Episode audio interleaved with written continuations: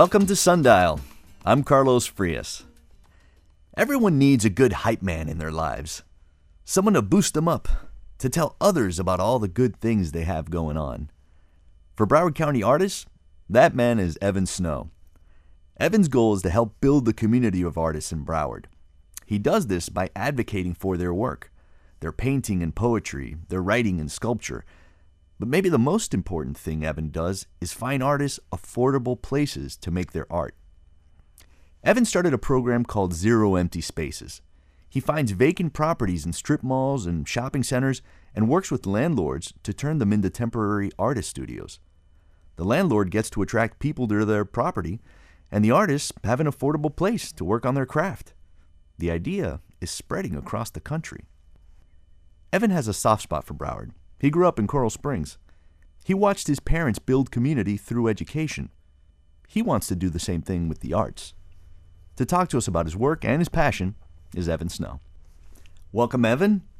Glad to be here. Thank you for the invitation and consideration. Yeah, no, it's great to be able to talk about Broward County arts because I know that this is a real passion for you. That that you know, Miami is very much this. Uh, it, it draws a lot of gravity towards it. A lot of a lot of artists, um, but there are also really strong, thriving artist communities in Broward and West Palm Beach, and and I'm sure those things have their own individual way of, of interacting with each other. So I'm so curious to really get into the the idea of Broward, the Broward and the arts there.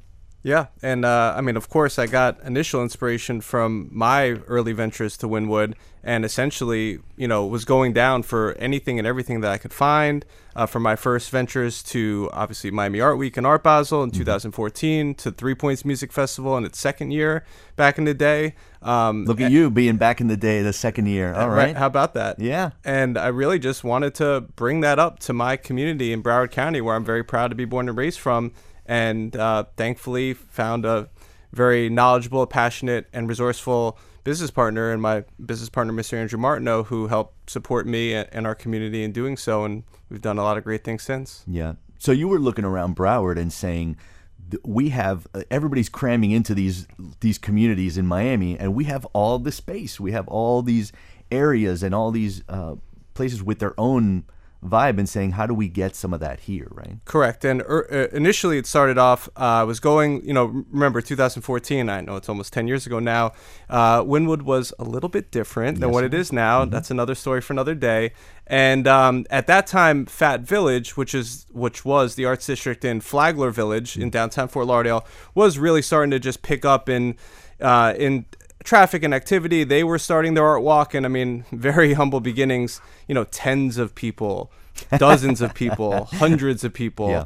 Um, and you know, I was really enjoying just going around and discovering and exploring and building relationships with these local artists. And they deserve the platform to be highlighted, discovered, and showcased. And while I was going around to go and see and do all these things within the arts and culture, um, I felt I needed to create something to just to show through visual storytelling, through Facebook Live, through podcasting, through Instagram stories, you know, all these cool things that I was seeing and doing. So I initially started this with a social movement called Choose 954 to cultivate culture and community in my native Broward County in an effort to make this a better place to live and not just a better place to vacation. And that was initially that that first platform, that first spark that we created, which led to Art Fort Lauderdale, the Art Fair on the Water, Fort Lauderdale Art and Design Week, and then inevitably Zero Empty Spaces. Thankfully. Yeah, and and I, I want to talk about um, where you where the kind of that inspiration, that real that real desire to pump up your community, the arts community, comes from. But but I want to kind of start with with Zero Empty Spaces. Sure. Because it seems like such a kind of a, a no duh idea, right? Kind of a no brainer. And Like, look at all these.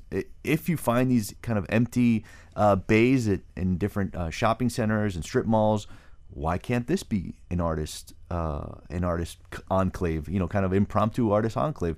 How did that how did you get the idea to do that? Like where did that come from? Sure. So uh, you know we initially admittedly we did not invent taking va- vacant space and making art studios. There's bakehouse there's sure. something in virginia called torpedo factory mm-hmm. and there's other projects throughout the country and throughout the world fortunately, my business partner uh, was in the early stages not only of Wynwood, sharing office space with Tony Cho, renting warehouses with the groups of artists for $100 a month that now sell for $40 million. uh, he was also one of the first tenants in, in Fat Village, in the Arts District in Fort Lauderdale. So he had a lot of early stages grassroots experience with growing and supporting these arts communities. But more so than that, and I'm super fortunate for this, he was in the arts, got a little burnt out, went back to working for corporate. He had a background in advertising, shopping center, retail development. He went to work for one of the largest mall companies in the world, the Westfield Corporation. And he was a marketing executive, and essentially he developed vacancy management strategies and solutions for the mall, where he would take underutilized portions of the food court and make a commission free art gallery. Uh, so it would help the mall drive traffic, keep feet in the street longer, retain shoppers, uh, while also providing valuable opportunities to artists. So we were leaving a meeting one day um, after we had successfully been doing an art fair inside of luxury waterfront homes that were for sale, huh. made only accessible via boat. That was Art Fort Lauderdale, the art fair on the water. Okay. And all these artists would come to us and say, hey, where are the studios at, let alone affordable? Simultaneously, at the same time, we got more involved with the real estate board, and we were having a lot of real estate developers and property managers and brokers and the like would say, Can you do art in my commercial space? So we put our thinking caps on at at that time, this was in 2019, an article had just come out that day that stated Broward County was one of the least affordable counties for housing. And we turned and looked to ourselves and said, what if we could make this one of the most affordable places for artists to create and collaborate in? Um, and what if there was no more empty spaces and we thought zero empty spaces uh, was an aptly fitting uh, infinite, you know, infinite title, infinite game that we could play. And we've since uh, that's led to 29 spaces that we've activated uh, over the last four years now mm-hmm. in three states, and we've had over 400 artists come through the program, changing hundreds of artists' lives thousands of times over. Wow. Uh, so it really comes, it starts with a very uh, utilitarian question, which is, you know, you manage, say you manage a mall, right? And you're like, how do I get people? How do I get people to these to these stores? You know, so these folks can continue paying the rent. And you have these empty spaces, and thinking, you know, this is a way that I can drive traffic, which is kind of what happened in in Wynwood, in Correct. the sense that that you drive traffic because people are going for the art and then it kind of builds things around them, right? And arts are, are a proven model for building community. I'm not to, you know, speculate and talk on the quote unquote Wynwood effect, but it was those early stage commercial real estate developers who happened to have a passion for the arts that did go to these traditional industrial warehouse districts where mm-hmm. they were discovering these artists and uh, then you know subsequently as we know the story goes you know tony goldman and craig robins and moishe Mana and all these people you know bought them up and the arts obviously have been clearly a proven model to spur growth and development mm-hmm. and traffic um, we're doing it though in a more sustainable sustainable way we're not displacing anybody nobody's getting gentrified by putting artists in a mall or in right. a shopping center. Well, which is an interesting point too. Is I mean, we've we know it the world over that artists come in, they make an area cool, and then they eventually get priced out, right?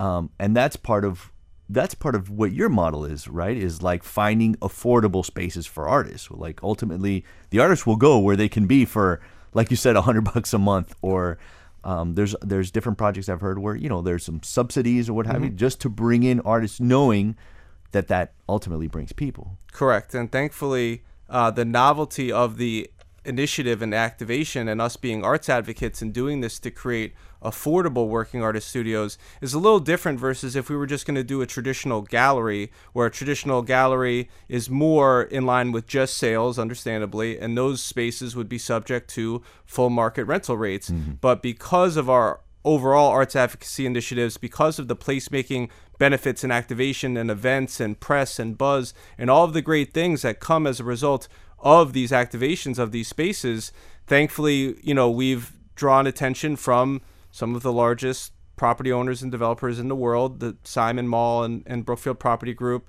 uh, to you know offer us the space and work out a an agreement that is mutually beneficial that allows us to make the space available to the artists at the price that we're able to make it available for, which in South Florida at the moment starts at $2.50 per square foot, generally on a month to month basis with the water and the electric included. And we make it very simple so an artist could just pay, show up and paint. There is an application process, mm-hmm. but one of the things we pride ourselves on, which I, I really hope your listeners appreciate this, um, which I, I think they will.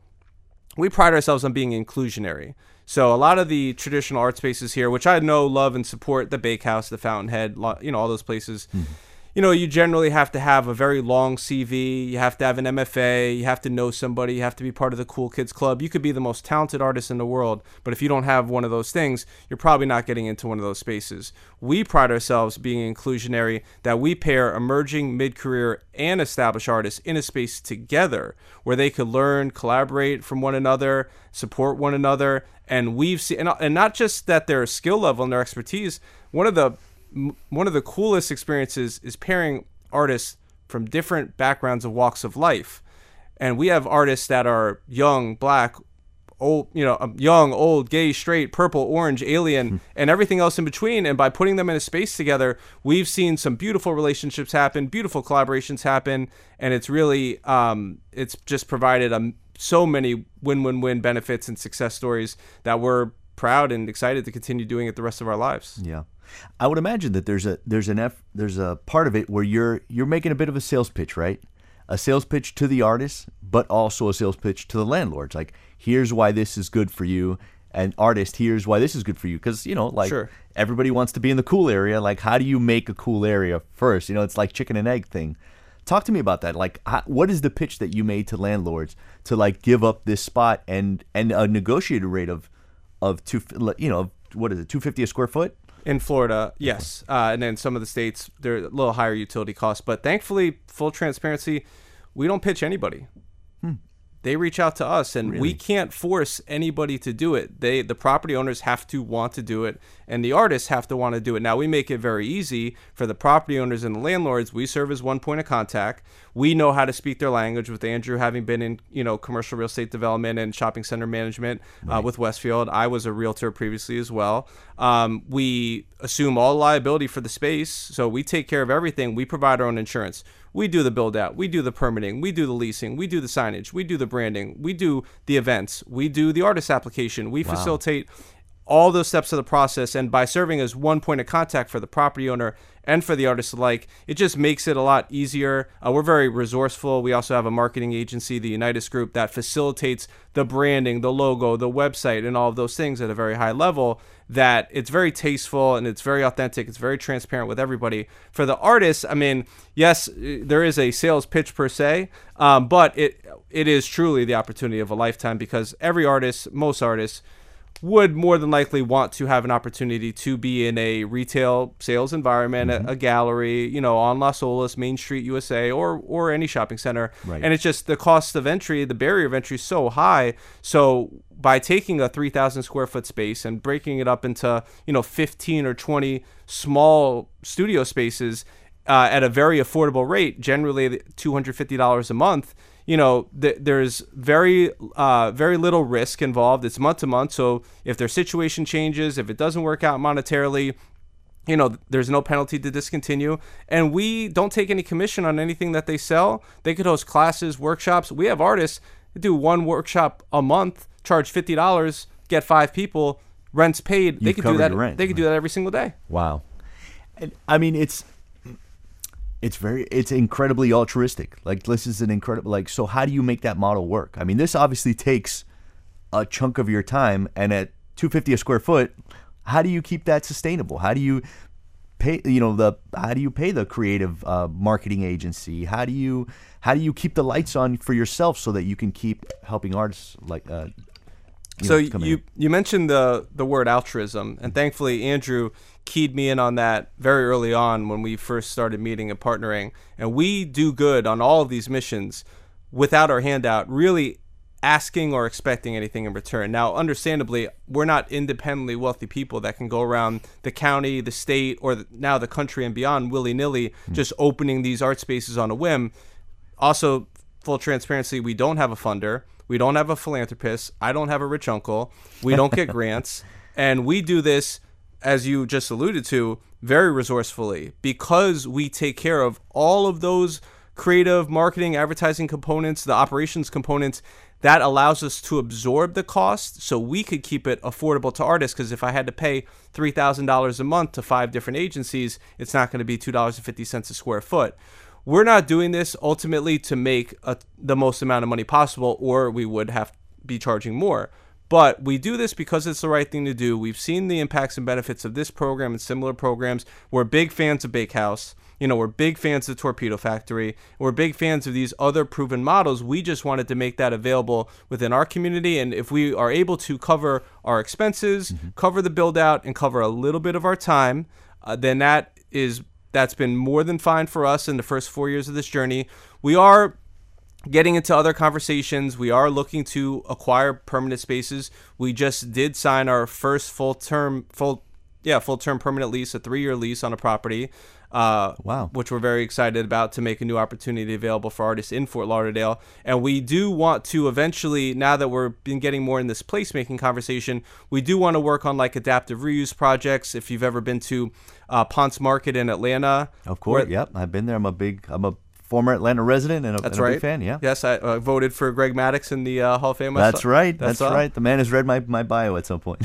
uh, so we want to be able to do stuff like that where we could take you know formerly vacant spaces mm-hmm. that weren't doing any good for the community and make those permanent art spaces and then when we get to a point in the future where we have more capital resources partners so on and so forth we have you know a ton of other initiatives that we'd like to roll out for other various creatives and we're starting to do that now with film being big film advocates as well. Our guest today is evan snow. He's an arts leader and creative entrepreneur in broward. His project zero empty spaces creates affordable artist studios in vacant storefronts around the country. And the, the idea for you guys started here in broward county and I know Broward County is obviously close to your heart because that's where you're you're born and raised, right? It is. So talk to me about that, about like where this idea, like, because at the heart of it is is an altruism, right? Is not, which is you know like you have a real estate background. It's like and and your partner, um, Andrew is is also has like a marketing background, and and it's not trying to squeeze the last bit out of it, It's rather creating an artist a, a place for where artists can develop. And I'm just curious, kind of where this altruistic feeling kind of comes from in your life? So I'll give a brief moment and shout out to my parents. Oh, uh, always a shout out to the parents is great. And uh, I love to tell the story now as I'm going about speaking on this book tour that uh, my parents met with my mother living in Kendall and my father living in North Miami in the 70s. They met without a cell phone, internet, or GPS. They met through something called uh, Landmark Education, the Landmark Forum. They were involved uh, with the, the founder. Um, Werner Erhard through something called est Training. It kind of predated Gratitude Training. It was like a self help, personal development seminar series, workshop series. And they were very passionate, it had a profound impact on their lives and many people's lives around them. That sounds uh, like a very 70s meet, uh, uh, yeah. both program and a way to meet, right? Oh, yeah. It was great. And hey, listen, I'm here because of it. So I'm a landmark baby. But, um, you know, fortunately, um, they just had these genes uh, that they passed down to me in my DNA of loving to help people. And uh, well, I'm sure you I'm sure you saw that in your in your everyday life with them, right? Of course, uh, th- thankfully so. They're you know great people, great energy. And then the other part that I like to mention, my father grew up in uh, New Hyde Park, Long Island, in Nassau County, playing the game of lacrosse. And lacrosse, when I was growing up, it was very big in the Northeast and in Maryland, but it wasn't in the rest of the country.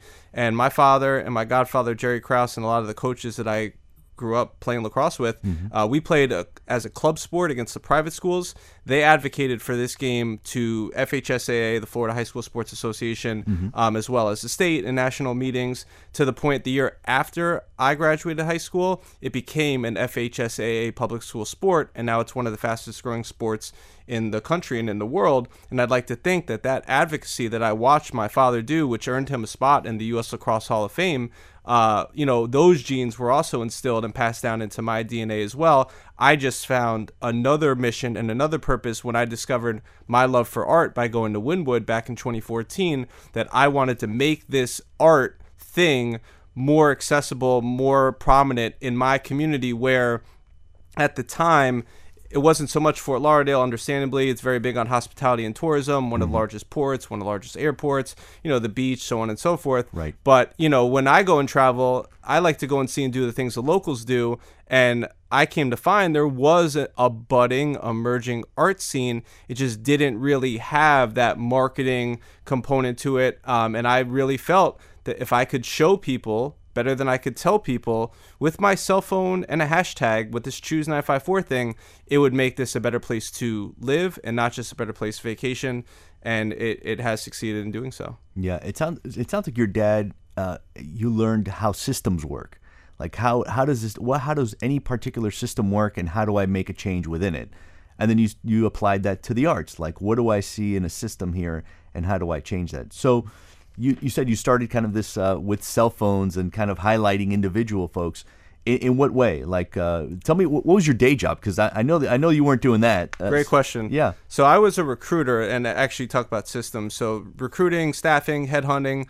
Oh. You know, it was placing people in jobs. So I would learn how to fit a square peg in a round hole. And I recruited for some pretty fair size uh, staffing agencies and recruited on behalf of even bigger companies, multi billion dollar enterprise companies. So I learned how systems and operations worked.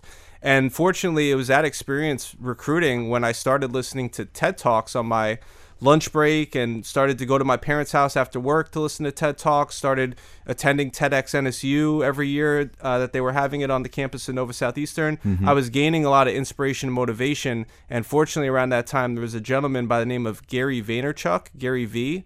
He's a successful startup founder, uh, advertising executive, author, speaker. He took one of the first Uber rides. He was one of the first investors in Facebook, Airbnb, and a lot of things. And he was preaching entrepreneurship. And he was preaching don't do stuff you hate. And if you put your head down and grind on something for three years, you could wake up and you're still 33 years old. And I happen to have been 30 years old when he said that. Oh, so it really struck a chord with you. It did. And and so I mean, you could have gone, you could have applied that to a, to a host of things. Why the arts? At what point did the, like the arts and the creation of arts?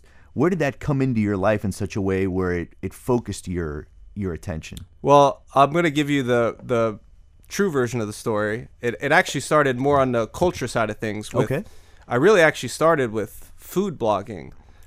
Oh, you were like a first food influencer then. back in the day before Okay. food blogging really was what it was, and this was in the day of days of Foursquare. Okay. It was kind of like Oh, Vimeo. I, I do remember it. What? So give me a time frame more or less. this was 2014. 2014. So. I met a woman at a training seminar, and on the break, she was telling me she was receiving cool stuff um, for writing an article, aka a blog post about it, and she was getting paid to do that. And. Oh, so immediately like, all right, I can make some money doing this. I can also maybe I can get some food out of it. Correct. You're a young guy. I Uh, actually went yeah. to. Um, I, I, uh, my friends would say I love the places that snow stops at. I go by my last name, not a big fan of my first name, and because I was Why not? Why not? Uh, sorry, mom, I know, but sh- we've gotten over it. Oh, Wait, if you don't see yourself as an Evan, what do you see yourself as? as Mr. Snow. Oh, okay. That's a, isn't it? Isn't that the line? Uh, Mr. Snow is my father. Yeah, but uh, you're my friend now, so you can call me whatever you like to All call right, me, right Mr. on. Snow or otherwise. But um, you know, I was going to these restaurants, I was taking pictures of food, and I wasn't really doing anything with it. And fortunately, I had some friends that were into Yelp and were into some of those platforms back then. And they encouraged me to start Snow Stops Food Blog, and actually, it started not right down the street, a little bit down the street at Randazzo's on Miracle Mile. I was there with my recruiting company. They dropped $1,500 on lunch. I had literally just started this food blog, and I turned to the owner, Mark Randazzo, a world championship boxer at the retired, mm-hmm. and I said, "Hey, I got this food blog thing. Would you like like me to cover your place?" And because the company I was with just dropped fifteen hundred dollars on lunch, he said, "Yeah, sure, come. I'll comp your meal." And that was really it. And long story short, food blogging got me invited to go to events like tastings and pairings. Mm-hmm. Going to tastings and pairings got me to meet marketing and PR professionals. Meeting those marketing and PR professionals made me realize, well, I could do these events too. And then fortunately, shortly thereafter, I met Andrew, who had extensive marketing and advertising and, and agency experience. He had been past president of the American Advertising Federation. He worked for Saatchi and JWT, some of the largest agencies in the world. And he would always say, you know, I'm an artist, but I like nice things, so I couldn't be a full time artist, so I got into advertising. Right. Uh, and thankfully, that confluence of events led to Choose 954 as as my initial venture, and then fortunately, Andrew and I started fleshing out ideas, which led to Art Fort Lauderdale, the Art Fair on the Water, and all of the other things that we've since um, undertaken. So you basically you got yourself in a position where you could start putting on events and then bringing artists into the fold, like uh, Yeah. highlighting them that way. And w- at what point did you put on an event and thought uh, something special is happening here? Whether it was an artist that you brought in or it was a certain kind of reaction. When were some of those moments, those early moments that you were doing things where it had gone, it went beyond what you were doing, kind of like writing blogs to get some to get some food, get you know to get some you know a, a little money here and there for for what you were doing, but it went beyond that. It was you were doing something where you were bringing other people, you were putting the spotlight on other people. So I met Andrew uh, at the Tower Club, members only club. It was a TEDx simulcast event that a, a lawyer, attorney friend, uh, Professor uh, Natalie Budo was hosting. She invited me to. And um, I, after the event, some old gray haired guy sent to the right of me, said, Hey, what do you do? I, had just started Choose 954 at this time. Uh, he could have cared less, but thankfully there was a very sharply dressed Trinidadian brother with a Dali mustache and a Zara suit sitting to my left, who ended up being Andrew. He took a liking to it. We started meeting for coffee at the Tower Club, which is on top of the Regents Bank building, downtown Fort Lauderdale, overlooks all of Broward County. And You're uh, like I'm I'm with with these movers and shakers. What do we do? What do we do with all these people in this room? And he was really a mover and shaker, but he was still working for corporate. And essentially, on our third meeting, we were identifying gaps and voids of things that were missing in Broward County. Art Basel at this time was already the biggest thing in the world for art. Um, we never had that. We have a tented fair that takes place on Las Olas four times a year. Nobody's flying in to go see that. There's no after parties. There's no artist talks. It just it is what it is. It's a tented fair. You're like if I can take ten percent of that, if I can take even one percent of what's of the overflow of Art Basel, and instead of them having you know being blocks away, you know, because Art Basel is on Miami Beach, and if this is happening somewhere in Allapattah, you're like maybe if I could put them in Las Olas, like that one percent, maybe that's that's a way to we you know where we start. Correct. And we saw that there were very unique. So every art fair in the world is done in a tent convention center or hotel. You go mm-hmm. into these big mazes. You have to fight traffic, fight parking. You get art fatigued.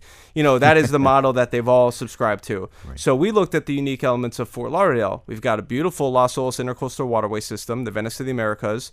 We have a water taxi that very few places in the world have, and we have beautiful homes and architecture on the water. So we turned to ourselves and said, we want to do a big event. We want to do Basel and Broward. What if we could do the first art fair in the world inside of luxury waterfront homes that are for sale, made only accessible via boat?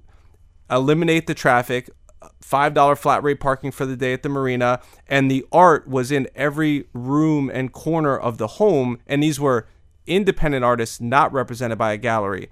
Generally, Art Basel, it's only galleries. It the cost and the barrier of entry is so high that an independent artist is never going to get into the convention center. In all reality, so we made it super accessible and super affordable, and then we programmed it very well. Opening night, oh, opening VIP reception and tour for collectors. Uh, after night, uh, after parties every night at all of the hotels on the beach, the W, the Ritz, so on and so forth. A series of artist talks, and thankfully, based off the novelty of that event, um, Katie had covered it previously. WLRN, Right, right, uh, our boss PBS, here. yeah, PBS Art Loft, and thankfully the press took onto it. And in closing, our goal with that event was really to put Fort Lauderdale on the art world map as an international destination to view and interact with art. And as evident by getting in Forbes and CNN Travel and Architectural Digest and NPR, we succeeded in our mission, and that ultimately did lead the way to the creation of Zero Empty Spaces. it's pretty genius in the sense that like listen if i have a luxury house that i'm trying to sell and you can automatically just automatically you know for the from their point of view saying if i can put a spotlight in it and then an artist are like wow you mean i can i can put my art in front of a lot of people whatever the whatever the venue you know like that's those two things you saw a place where those two things could meet. And it was uh it still is one of the most unique art fair experiences art experience overall. I went to uh actually last time i was on sundial four years ago i had just gone to the venice biennale which is the longest running art fair in the world. And it's a great event and it you know it's the country representatives of art take a pavilion and you know they do these really cool art installations. But that's that's its own thing. That's unique. Those those aren't local artists that are there proud to represent their art piece and tell you about their artwork. So um, this was a very unique very uh, one of a kind experience. Where also you know when you go from one fair to the next you have to either get back in your car try to fight the traffic maybe try to get an uber when you're going during art basel mm-hmm. season here you get to hop back on a boat and you're on the water on Las Olas and you get time to think about what you just saw, have conversations with your friends or other people on the boat. And it was just a very leisurely Fort Lauderdale experience that eliminated a lot of the things that we were not enjoying. I mean, of course, we're still coming to Art Basel. It is still, you know, the biggest thing for art in the world, and thankfully, it's right down the street from us here in Miami. Well, it's also it's also a reflection of like why people move to Broward versus living maybe in the in the more in a more hectic, you know, um, highly concentrated uh, area like like Miami. So it kind of reflects that vibe a little bit. And the uh, lifestyle, correct? And the lifestyle of the water and, and all those things, and yeah. and it, it served its purpose. It's a great thing. We the last time we did it was January 2020. We did it four years annually. It led the way to Fort Lauderdale Art and Design Week, which we did create to expand out throughout the county for all the arts organizations, institutions, and artists that we know and love and support throughout the whole entire year um, you know, we wanted to leverage that platform, leverage the buzz, leverage all of the the social content to support everybody else from you know the Frank and Pembroke Pines to you know the Baca and Pompano to the Hollywood Art and Culture Center. And thankfully, that event has been a PRSA award winning campaign for um, just the just the way that we uh, undertake these tactics to show and highlight art throughout the county. And it's changed. Just that initiative has changed so many artists' lives. You guys did a great story on an artist that discovered a very important part of their family history um, on Sistrunk with a very prominent lynching involved that I encourage people to look up. And that discovery purely came through the fact that that artist was exhibiting in an event during the art week as part of this Sistrunk affair. Um, where they saw a picture and it ended up being a family member of theirs that had been lynched back in the day. And uh, she reconnected with her mom and said, Yeah, that's your uncle and she created a beautiful art piece. Katie covered it, and it made it onto like NPR. I think it won like a Smithsonian award, um, and that purely came by us creating this platform for an art week, not just in the homes and the boats, but on Sistrunk and the other parts of the community. Um, and also, super side note, we don't charge anybody to participate in the art week. Oh, that's what that was my next question. Is it's kind of like I, I kept thinking like how do you make it affordable? How do you make it accessible? And that's and that's how you do it. Is you don't charge folks to, to participate. We do them, and once again, we're very resourceful. You know, with social media, with marketing, with advertising, website, public relations. So thankfully, we knew you know if we were going to charge, it wouldn't be as inclusive. So we encourage, and we have relationships with all the arts and culture institutions throughout the county now, obviously. So you know, we encourage them to submit their event. We list it on the website for free.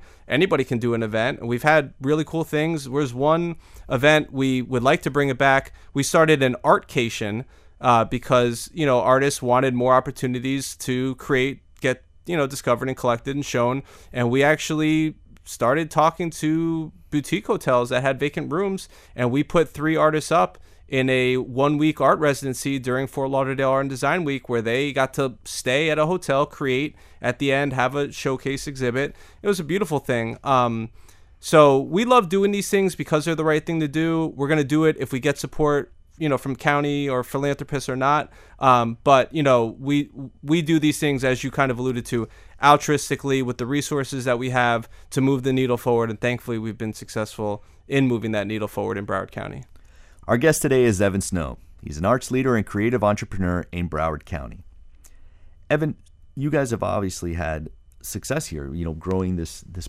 project kind of bit by bit but I know that there, you know, it's it's it all stems from there being so many challenges for arts for artists in South Florida to find places to create art, to find places that are affordable. I mean, as rents go up, it's uh, it's obviously unaffordable. It becomes more unaffordable to live here, but also commercially, like that. That's that's something that becomes harder and harder. Talk to me about some of the th- some of the things you hear from artists about, you know, uh, about keeping them local. You know. Sure. I mean, it is tough. Obviously, we're very well aware of the housing situation and you know real estate prices. And uh, you know, I wish I could certainly control or influence that process more in favor of the artist. But um, you know, thankfully, just by elevating the arts and storytelling and talking mm-hmm. about the importance of the art, talking about the importance of the creative economy, another thing we're grateful that Katie and WLRN has covered previously is just to get people to be more cognizant of the importance of the arts to our way of life, to our culture, to our economy uh, so that they could hopefully be that much more supportive. Even little things like we we have an art leasing division where we give businesses or individuals opportunity to lease art for their vacant walls in their home, office, or boat, or whatever the case may be, while not purchasing it full price by paying a fractional amount on a monthly basis, that's putting dollars back in artists' pocket that they can now pay their rent, go to the art supply store. That's more of the creative economy conversation that we like to have. So just by An elevating artist timeshare. You can keep you can keep uh, keep selling the same piece over and over. Yeah, that's and great. it is. And um, by just by elevating these conversations, I think that's what I talk about by moving the needle forward. Mm-hmm. To have people be a little bit more cognizant when you're going to go buy that next art piece. Sure, you could go to a gallery. That's fine. Sure, you could go to Michael's.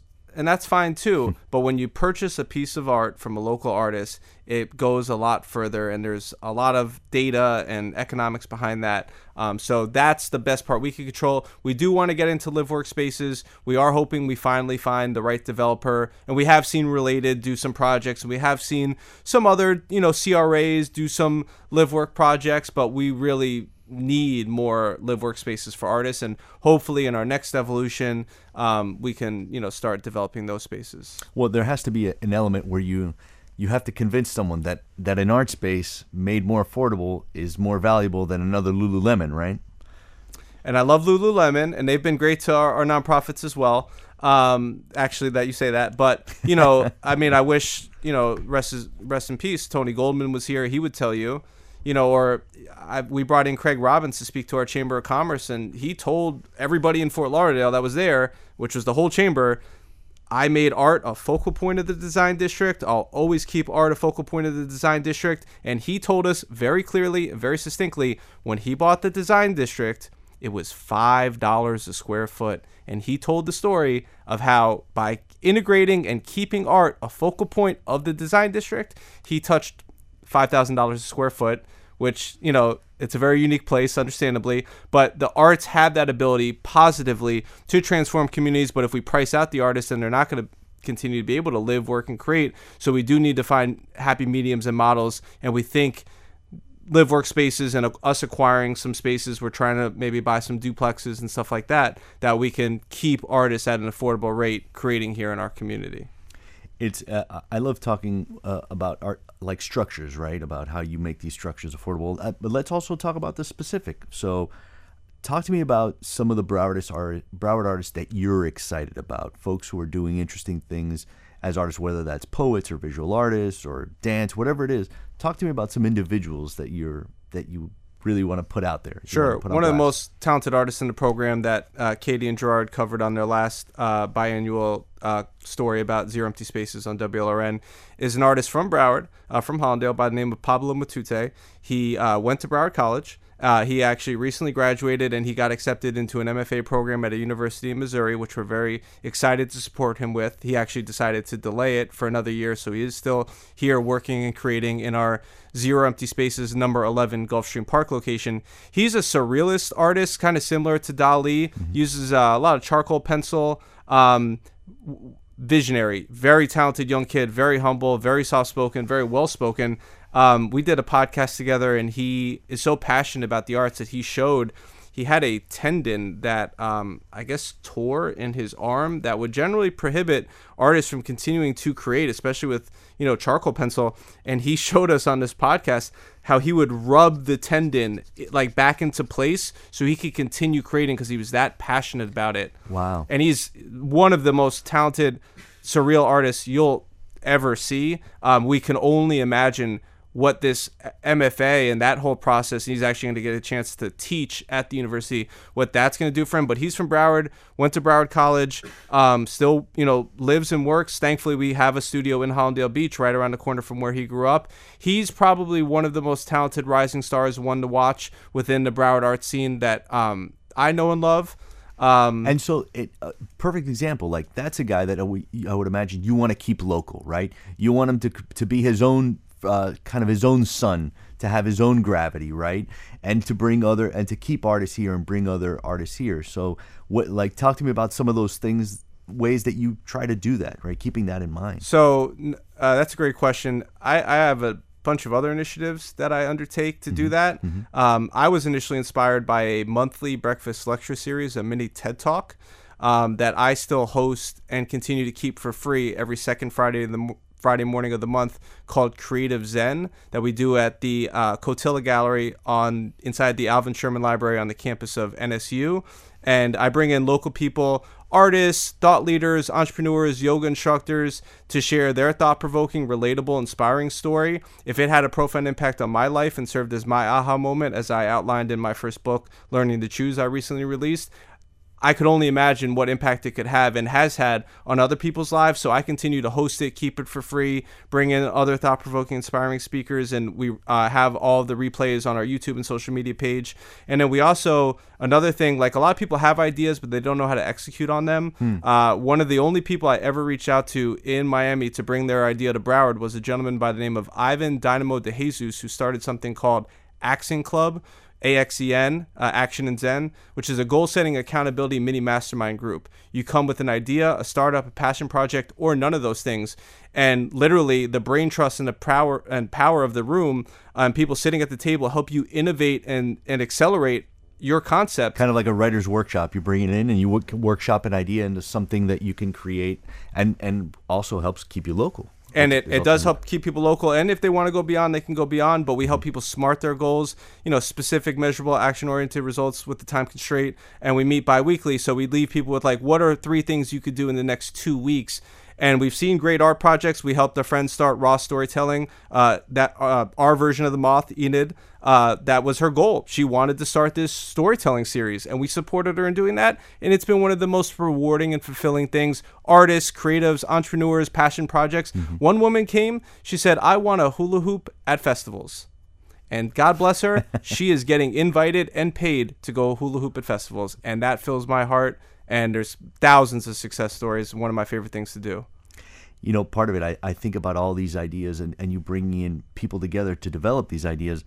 That that's what creates an artist community, I think. And so I'm curious, everything with everything having its own identity. Talk to me about how the Broward identity of this artist community you're building is different than like the Miami one. It is different because Um, Broward is one of the more culturally diverse places, um, and there are, there are like just as many, if not more, languages spoken in Broward County. But Broward County, um, I don't think this is going to be a mystery to anybody. It's less foo foo fancy, less woo woo, less seen and be seen as opposed to some parts of Miami. No disrespect to Miami in that regard. I love South Pointe Park on Sundays and you know that whole thing. But you know, it, aerial yoga, sure. Yeah, of course. Yeah. And, and you know, but it's Broward is is you could definitely like there there are billionaires that will walk in that are wearing shorts and flip flops, right. and sure there are billionaires in other places, but you're you're not Uh, this is one thing I always say about Miami. You, I'll walk into a place. They might not know me. They don't know me. First thing they do, and you probably know this too, they look at your shoes, they look at your watch, they look at your belt. And I don't wear any, you know, designer stuff like that. So, so I could have all the resources in the world. I could help change hundreds of artists' lives in that room. But unfortunately, I found in in other places they're not as inclusive and they're not more understanding and laid back and in broward uh, that identity that culture is a little bit more mindful. And, and thankfully i've gotten involved in the mindfulness and yoga community and integrate mindfulness into a lot of my work. Yoga has had a profound impact on my life. I just got back from my first yoga retreat with my teacher and coach chloe ravel the gemini rising. And i now am trying to integrate this holistic mindful you know balanced approach to the work we do within the arts the community building because it, you know sure there's places where you could be pretentious but you know everybody started at zero everybody started at the same place and everybody deserves an opportunity and i'm here to help support and provide that talk to me about what you would like to see Broward do next, right? Like uh, as it develops its own identity and its own its own spaces. I know that you have a hundred thousand ideas in your head, but just let's start with one. What would you like to see Broward do next? Oh, Carlos. the problem is that I'm limiting you to one. But no, I'm I'm not. Uh, I would like Broward to to reprioritize funding to to tangible initiatives that are proven to make economic impact and viable models. And um, unfortunately, Broward County, not my term, has previously been referred to as a cultural wasteland. Mm. I did not invent that, but uh, we are making progress. We were successful, Andrew primarily, as private citizens in recruiting the film commissioner from Miami Dade County to be the film commissioner in Broward, Sandy Lighterman. And as a result of doing that, film is having a resurgence and a renaissance in Broward, making a huge economic impact. So just prioritizing funding and support to the arts in Broward. I mean, obviously, that's my main thing that I'm here to advocate for. Um, and really, I mean, I'd love the county commissioners to invite us to the county hall. I mean, I have friend I have friendships and relationships with a lot of city commissioners, but um, you know, I don't know why they they just don't find what we're doing important enough and they decide to give money to other initiatives that might not be able to make the same impact. I have respect for other event producers and other people, but I think it's time that Broward County uh, realizes we're here to stay. We're here to do good work in the community, and we do need funding and support to continue to do this because we can't self fund art fairs, art weeks, art spaces. We're not independently wealthy people. Right. So, I mean, I, as a guy who understands systems, who literally studies them from the ground up, I imagine that that's something that you're looking very closely at too. Is is like how do you get people to to decide that it's important, right? And then having the people represent them decide that it's important. That's without that's, being a politician. Without being a politician, right? How do you do that? Storytelling, continuing to do, uh, continuing to show up, continuing to stay consistent. Um, I did outline a lot of the. I did outline my journey, not just my journey and my story, but learning lessons I acquired mm-hmm. um, as an aspiring creative entrepreneur in my first book, Learning to Choose, uh, where you know I tell people how I. I made choices. I stepped outside of my comfort zone and that led me to unlocking my hidden potential. And if I was a regular Johnny 9 to 5 recruiter that was able to do this, anybody could do this. So now I'm going around speaking, sharing more of the gospel. And I'd really like to think that I, when I went to Art Basel the first time in mm-hmm. December 2014, I have the post on Facebook. I posted, Who wants to go to Art Basel? None of my friends responded. And I made one of the best choices in my life that I got in the car. I went down there myself and I fell in love with Wynwood. And if I wouldn't have made that choice and stepped outside of my comfort zone, we would probably not be sitting here right now. If that was the model, if that was like a, an inspiration for it, what do you see? What do you want to see the Broward Arts community become? I'd like to see a place, uh, a Broward, Art, Broward Arts community, where any artist, emerging, mid-career, established, or otherwise, can be a full-time artist. We've been able to support artists in doing that, not every artist, but ideally the business business community and stakeholders should want to support more. The philanthropy dollars primarily that go into the arts in Broward County unfortunately primarily go to putting names on buildings and that's great and that's all well and good but and i'm all supportive of the art and culture center in hollywood and the nsu art museum and coral springs museum of the arts and all those places but i'd like to reprioritize some of that funding to actually go to the places where it's needed the most and that's the grassroots local emerging artists so that they could get that little boost that could help take them to the next level so they can invest in their practice, buy more art supplies, work on a project. Um, there are some resources available. We're hosting more free business workshops for artists through our Zero Empty Spaces location to help equip them and to help inform them and to help empower them to be, because we really think in a place like Broward County where there's no shortage of money, artists should be able to be full time artists, but they need support from individuals, philanthropists, collectors, the business community, and otherwise. Put your put your name on a program instead of on a building. Evan, thank you so much for spending the hour with us. Thank you, my friend. I appreciate it. Our guest today is Evan Snow. He's an arts leader and creative entrepreneur in Broward County. His project, Zero Empty Spaces, creates affordable artist studios around the country. You can find more information at zeroemptyspaces.com. And that's Sundial for Thursday, August 17th. Leslie Ovalle Atkinson is our lead producer. Elisa Baena is our producer and social media editor. Helen Acevedo helped produce the show. Sergio Bustos is WLRN's VP of News. Katie Munoz is our Director of Live Programming. Peter J. Mertz is WLRN's VP of Radio. Engineering our board today is Richard Ives. Our theme music is by the Miami Afro Cuban funk band Palo at gopalo.com. You can download a podcast of this program. Just search for WLRN Sundial on your podcast app. Coming up next week on the program, what does it mean to be a conservationist through poetry? The writer Yadira Peralta will tell us. I'm Carlos Frias. Good vibes only. Thank you.